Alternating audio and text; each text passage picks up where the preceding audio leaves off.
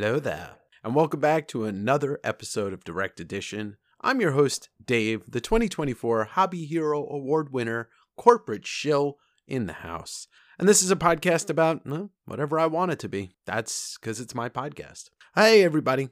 Yeah, well, it is February 9th, and it's been a bit since I've recorded one of these because I'm running myself pretty ragged. Uh, I'm exhausted.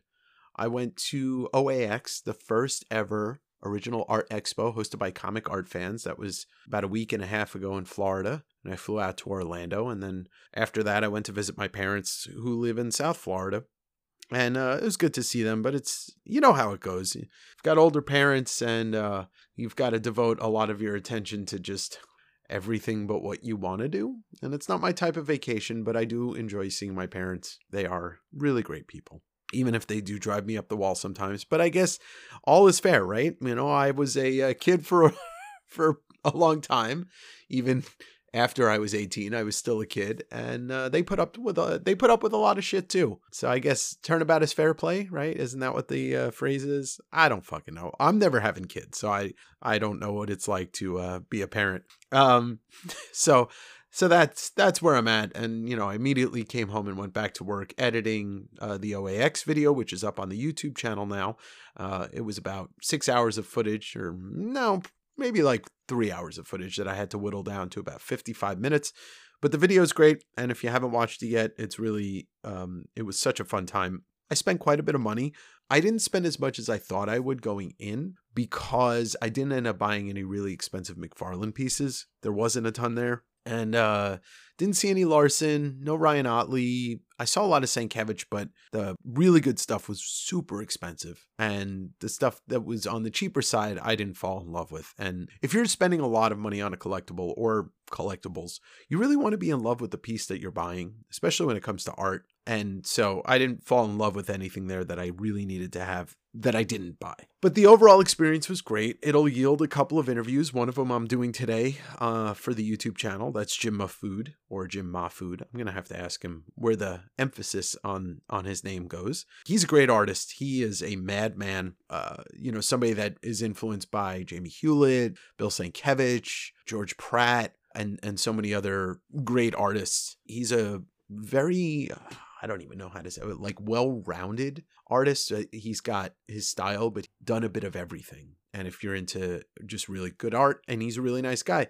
So I'm looking forward to talking to him today. That's going to happen in about two hours. And by the time you hear this, the interview will be up on the YouTube channel, and I'll transfer it to the uh, podcast in a couple weeks. Yeah, the Florida trip was good, uh, just exhausting. And I'm not a fan of the state. Uh, I had posted the, in the video, in the OAX video, I see something like, uh, I went down to Florida, aka hell. And look, that's my opinion of the state. And I'm I know it's not everybody's opinion, but it's also a lot of people's opinion, including my parents don't really like it, but they live they retired there and and they live with uh in a community with a lot of the friends that they grew up with. Somebody had commented on the YouTube video like the first comment or maybe it was like the fifth comment that came in after the OAX video dropped was why is Florida hell, Dave? And I, I just couldn't, I'm not going to be goaded into a fucking YouTube fight with somebody that literally took one sentence from a 55 minute YouTube video about comic book art and decided to comment on that. Like that right there is the indication that this person wants me to say something political or they want me to say something else. And look, I don't give a fuck. I just didn't want to waste my energy going back and forth with a person. But, you know, it's like, how about your roads? It's like driving in Mad Max Fury Road. Everybody drives 95 miles an hour, nobody signals, and uh, it's fucking chaos. Or I could have just wrote two words Ron DeSantis or every governor that they've had. But anyway, I'm not going to get into politics on this podcast either. Uh, the only good thing about Florida is one day it'll be underwater and the gators will take over. And that means we will have an all alligator society, which means that nature is going to bounce back. And honestly, fuck humans. Animals are better. And if you don't agree with me, go look at your dog and be like, you're not good. And then you'll feel sad. Or your cat. Or your parakeet. Moving on. Uh, when you own your own business, you are the one who gets the profits. You make all the money for yourself, uh, especially a sole proprietor business. You do not have employees, so you don't have anybody to talk to during the day, nor do you have anybody to uh, give jobs to do.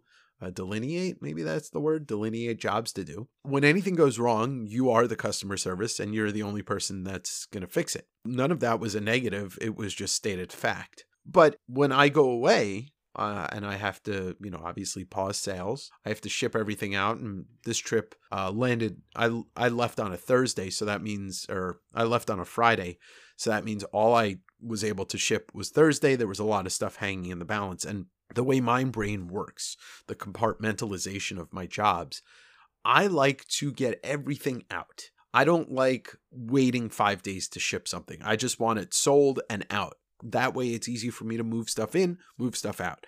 Uh, once again, I am the only person doing this. So going away means I have to pause everything and and everything's on a delay. Uh, content has to be made. I have to do editing on the road, which is all fine. I enjoy editing. I enjoy creating video and audio content.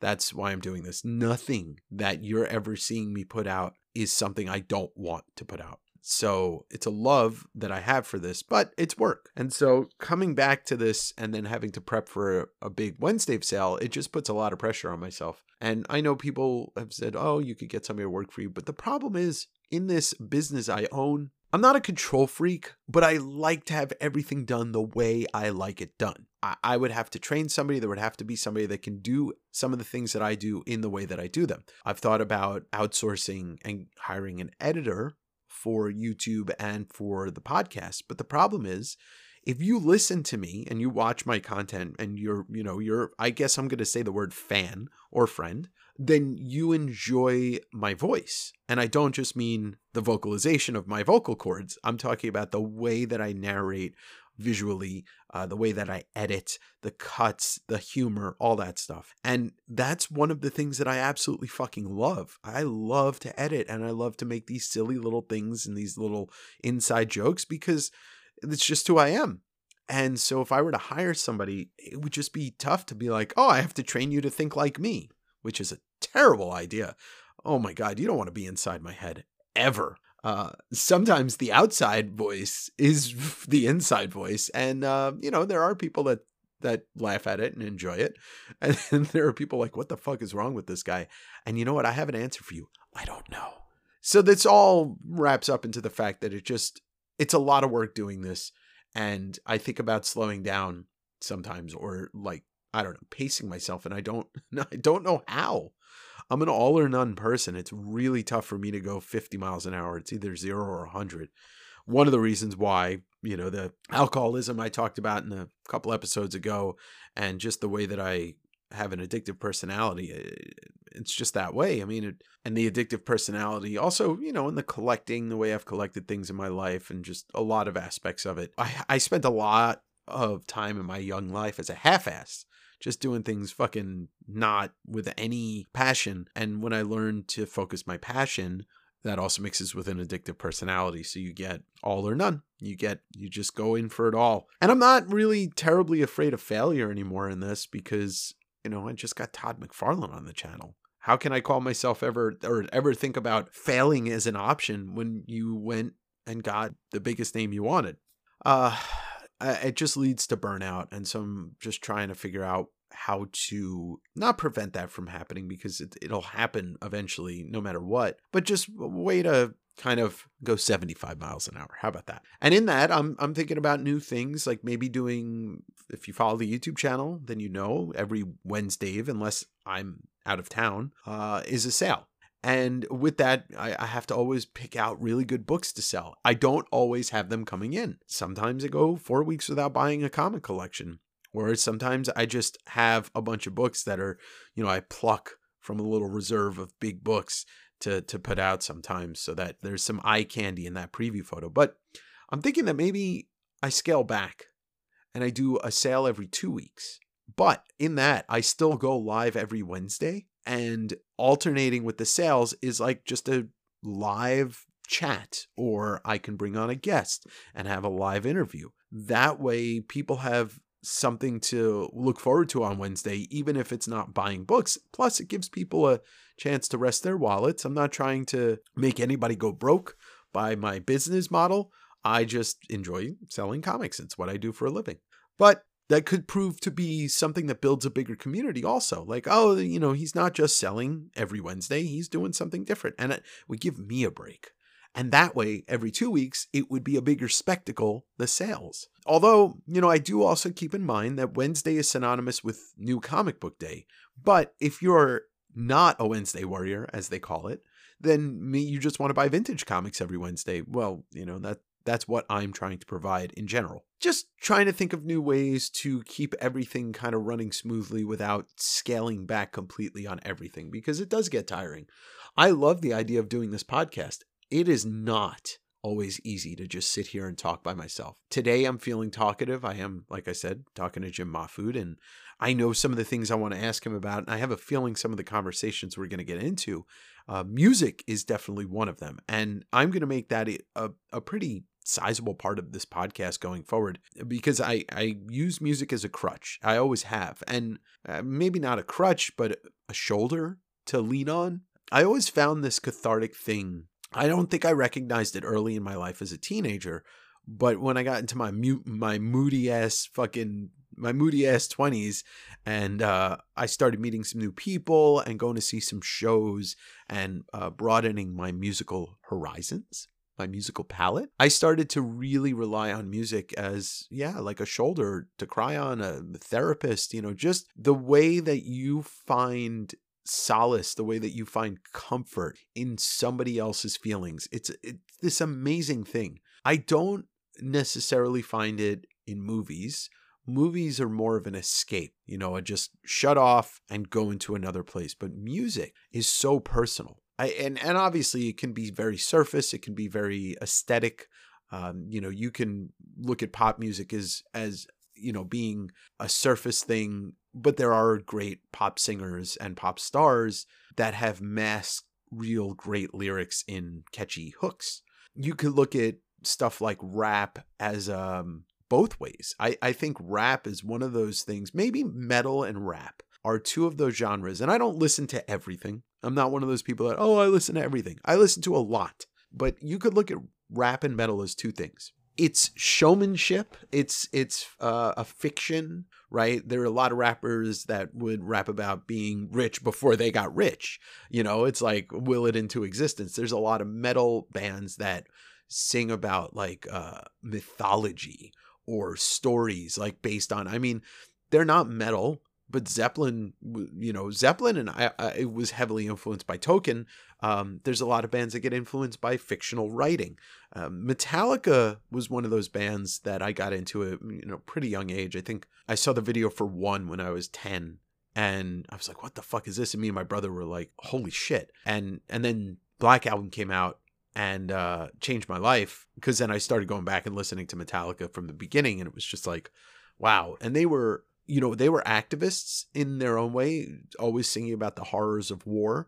But then they were, you know, influenced by um, by Lovecraft in a lot of songs, and and so you know, it's a little bit of both. And rap, I got into rap probably around the same time. I can't remember what the first kind of rap artist that I it might have been LL Cool J, but when I discovered NWA, I was like, holy shit! And obviously, that's not fiction. That was activism also mixed in with what those guys grew up around. Fuck the Police is just such a powerful song. Straight out of Compton, such a power. All their songs are so fucking powerful. And they sung about drugs and women and all that stuff.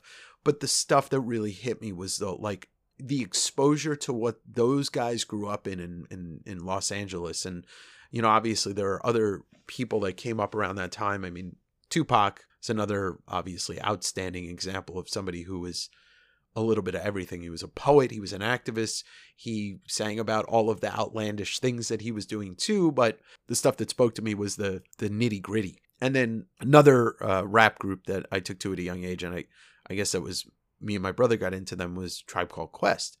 And they were a different style. They were you know, they were New York, they were Queens, Long Island, and they were singing about a little bit of everything. It, it was just such a, a a brilliant time to be listening to rap music in the late 80s, early 90s. I never really got into Biggie. Honestly, didn't really know much about Biggie until around, you know, like before he was murdered, like the year year or two before he was murdered. Uh, I, I just wasn't exposed to it. But the West Coast stuff I was fascinated by, absolutely fascinated by. Music as a young person, for me, was just kind of getting into it. You know, my parents had their stuff that they listened to, which influenced me.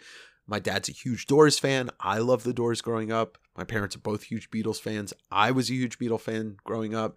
You know, they list, my dad listened to the Moody Blues, and you know, so I had a really good musical upbringing. But it was it was Guns N' Roses that uh, I took to. That was the first band that was mine. Uh, Weird Al was the first musician that I listened to that I was a fan of that just came out of nowhere. But then Guns N' Roses, I remember second grade, I hear people talking about Axl this, Axl that. It was my buddy Jason. And my brain immediately went to, oh, they're talking about Beverly Hills Cop, thinking Axel Foley. That's the only Axel I knew as a kid. And sure enough, I was wrong. And they were talking about Axl Rose and this band called Guns N' Roses, and it was 1987. And I guess Welcome to the Jungle had just come out, and Appetite had just come out. And it was a couple weeks later, I was in the mall with my grandma and my mom, and we went to Record Town. This is the Walt Whitman Mall, Long Island, Melville. What up? Shout out, place that I had my first job too. And we went into, I think it was Record Town or Sam Goody, which I think is owned by the was owned by the same company. But uh, I asked my mom and my grandma, "Can I get a tape?" Because I saw Appetite for Destruction, and my grandma said, "I'll buy it for you, but you have to do your homework when we get home first. And I was like, "Okay," uh, you know, I'm second, third grade, whatever, and got home and I did my homework and popped the tape into my dad had really nice stereo because my dad was an audiophile and uh, still is, I guess, not as much as I am, and uh, start blasting Guns N' Roses.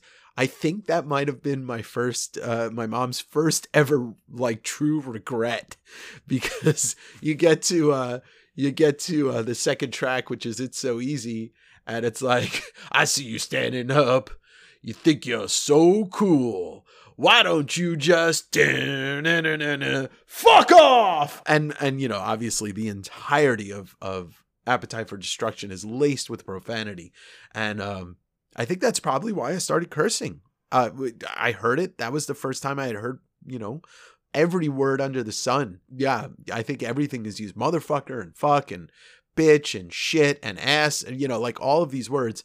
And you know whatever i'm you know eight years old or something but that started me on a path. And then, you know, obviously the late 80s, early 90s, I'm, um, you know, I heard Smells Like Teen Spirit for the first time. And uh, my love for the Seattle scene just absolutely grew exponentially day by day. And Pearl Jam ends up being, you know, my die. I'm a diehard Pearl Jam fan. I've seen them 40 times live. I've met the band. Like, that is my all time favorite band.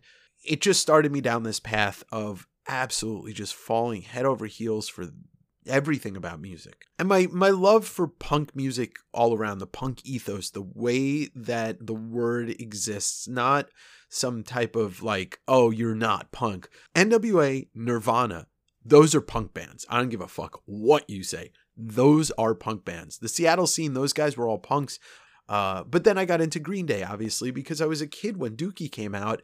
And then I went back and listened to, you know, 1039 Smoothed Out Slappy Hours and uh, Kerplunk, which is still one of my favorite albums of theirs. And I got introduced to stuff like the Dead Kennedys really young. And punk ethos is everything that really surrounds, you know, I don't, my ideals challenge the system. That's the way I think. It's a way of life instead of being oh you know it's green day sold out and no fuck that shit. No band on the face of the earth ever wants to sit make music and be poor okay? That's just not how musicians work. That's not how people work. People make music because they love making music. People want to do that for the rest of their life. You can't do that without a source of income. Anyway that's not what i'm here to discuss. I started broadening my music horizons, but then, you know, I got I was a jaded teen and you know, I just I I felt look, I love nu metal and I think it really does hold a place in music history because it changed. It was the last time that heavy music was radio friendly. In quotes.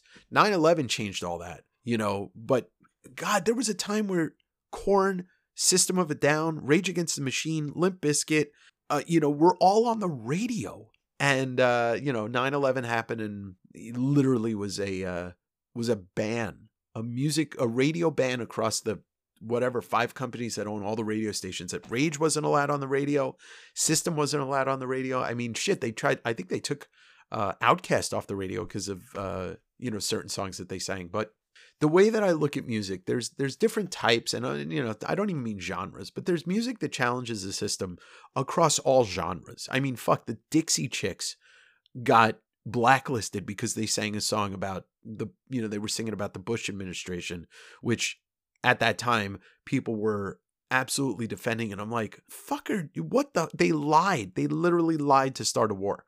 Um but rap, hip hop, uh punk, metal, there's there's so many people that challenge the system with their music and I think it's super important. I always look to music too to kind of find a source of comfort of finding people that share the kind of social social political views that I share. That's why I can't listen to a lot of pop country. I won't listen to pop country because it it just seems to me like it doesn't challenge anything.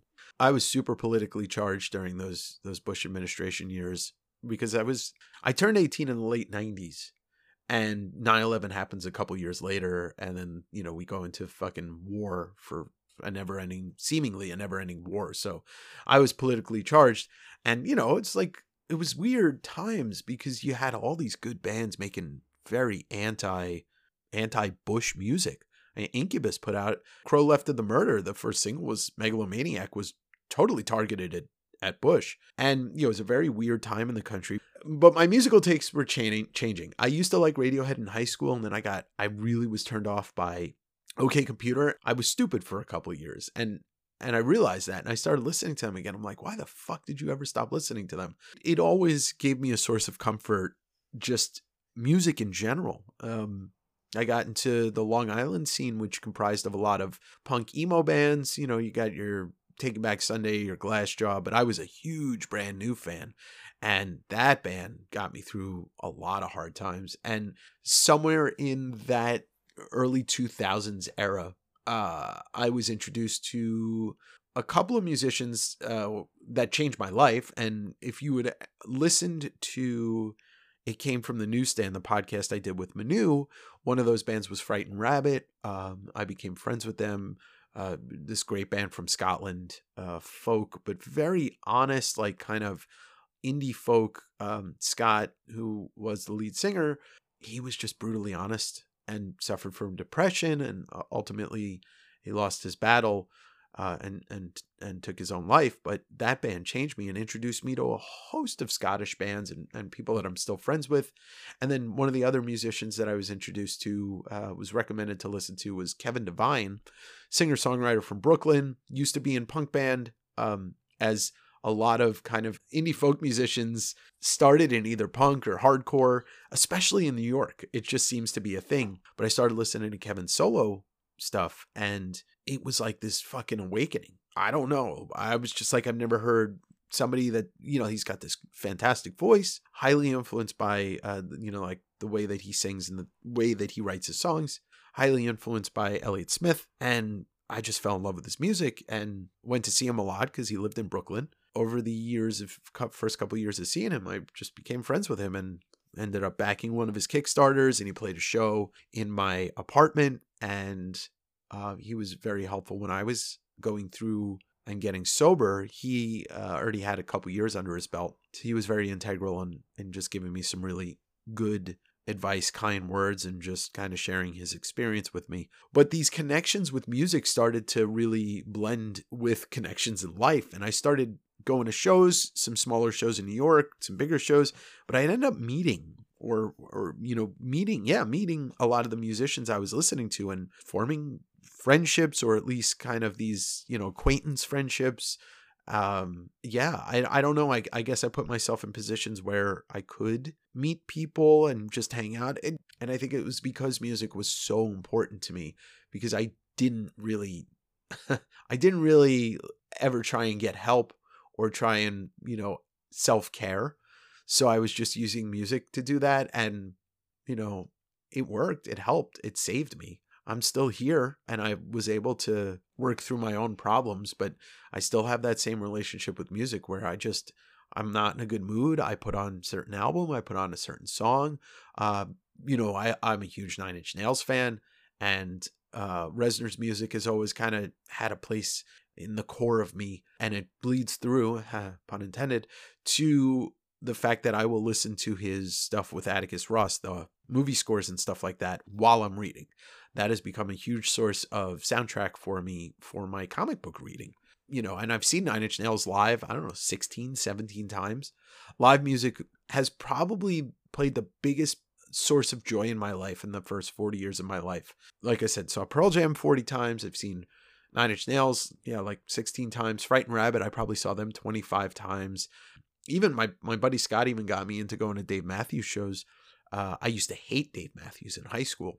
And Scott was like, Look, I got an extra ticket to go see him at Madison Square Garden. Why don't you come? If you don't like it, you don't ever have to see him or listen to him again. And of course, I fell in love with seeing them live and probably got to see them 15, 20 times over the course of like a decade and a half.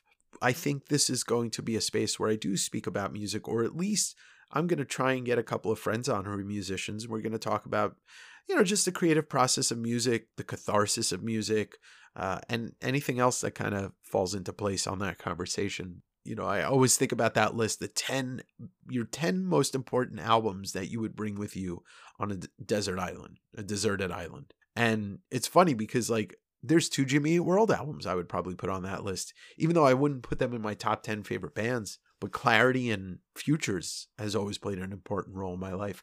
And, you know, you might be listening to this and you don't have the same connection to music that I do, but there are landmarks of my life, you know, years that I can barely remember due to, you know, a lot of partying, but put on an album that came out that year or that I was listening to heavy that year and memories just start flooding back.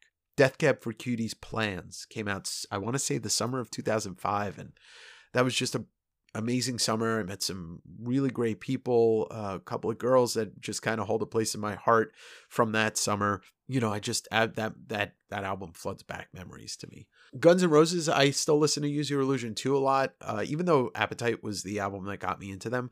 Something about time and place for Use Your Illusion 2. Uh, Pearl Jam, once again, soundtrack of my life. So there's an album for different parts of my life. Nirvana, Soundgarden, Alice in Chains. That's timeless music to me. It, it, it like I don't get I don't think about the 90s when I listen to them. That's just part of who I am. I have such an intimate relationship with music and I hope this connects to some people and I'm sure it will cuz a lot of you that are listening to this are 80s, 90s kids or early 2000s. And you know, it's funny how the nu metal stuff has kind of bounced back. It was ridiculed a lot. And now because it's part of certain people's adult years, early, you know, late teens, early adult years, or childhood, everybody's looking back on it fondly. And look, it has a time and a place. You really, you really have to think about what the landscape of music was like in the late late 90s to early 2000s with the rise of all the boy bands and the female pop singers uh, you know britney christina and then NSYNC and backstreet boys like that was dominating the charts and there are some people that are laughing at this and like, oh, well, I was listening to indie music. I was listening to Panda Bear and Animal Collective and Arcade Fire. Okay, that's cool. Uh, you know, Brooklyn was a scene too. Even though some of those bands weren't from Brooklyn, Brooklyn was the scene. You know, that teach their own. I, I don't ridicule people's music tastes at all. I I did that a lot. Scott, you're listening to this. You know how much of a just a fucking asshole I was when it came to talking about some of the music. Uh, but I eventually just kind of let myself be less of a snob and open my mind up to stuff that I wouldn't. And that's what brought Frightened Rabbit into my life. And I thank my buddy Bob uh, for introducing me to them because it wasn't what I was listening to. But sure enough, it, it changed my life. And these days, I'm still listening to tons of music. I I think the last year and change of or maybe since the pandemic, I, I just didn't take on a ton of new music because I didn't find that anything spoke to me. Uh, and then after the pandemic, I felt like there was more music speaking to me. I think people uh, were writing just some things that were, in retrospect, looking back at the pandemic. I think a lot of musicians were writing some better stuff. So far this year, we're only a month in, and uh, I think one of my favorite albums, the Smile album, Wall of Eyes, which the Smile is Thom Yorke and Jonny Greenwood from Radiohead and um, Tom Skinner. And, you know, you could make a case that it sounds like Radiohead, but it everything that Thom Yorke and Jonny Green Jonny Greenwood do is going to sound like something that Radiohead would make. And it's such a fucking fantastic, lush album. But yeah, last year had some really great albums, but the one that really jumps out at me uh, was the boygenius album, the album, which is Phoebe Bridgers, Lucy Dacus, and uh, Julien Baker. Fantastic album. And the Foo Fighters album, the first one after Taylor uh, had passed away, was such a strong emotional album. And uh, Dave Grohl, one of those people that I feel is a pure musical genius and there's nothing that he's done that I haven't loved and that's a band that has been with me since their inception the Foo Fighters and you know the after Kurt uh, passed away. You know that's that's somebody that I I will go and I'll die on a mountain that you know Dave Grohl is one of the greatest things to ever happen to the fucking human race. He is a joy and a treasure and just a stand up dude. I've met him a whole bunch of times, and I can only just say that he is everything that he seems to be. This is just the beginning of kind of me talking about music. And uh, direct edition is going to be this thing that just kind of runs the gamut of all the things that I like. And hopefully, you can find some common ground to enjoy this on. And you can leave a comment on Spotify. You can always DM me, West Coast Avengers, on, on Instagram. But if there's something else that you want me to kind of explore or go into a little bit more ideas, uh, please let me know. I'm going to make this podcast as accessible to everybody as I possibly can. If you are listening to this on a platform that gives you the option to rate it, please do. Uh, you know, even if you don't normally do that, it would help me and help this podcast get out to more people. Uh, obviously, subscribing to it makes a huge difference. As for now, I took this off of YouTube. I'm going to make a direct edition YouTube page just for the podcast uh, because I don't want the double up content to be there. Plus, this is going to be more than comics, and you know, it just it just feels like it needs a separate home. But uh, I I didn't know where I was going with this, and this episode was a way for me to just push the boundaries of what I'm going to be talking about. And I figured if I don't start it early, it's going to feel weird if it shifts, if there's a shift change. Five episodes in, this is not going to be much of a shift change. This is more of just broadening it. So uh that's that's gonna be all um once again if you're not subscribed to me on youtube west coast avengers every sunday there's a new video and every wednesday i'm live either selling or just being live i'm on instagram you can find links in the description for all that stuff with that, I will give you an a cappella version of November Rain.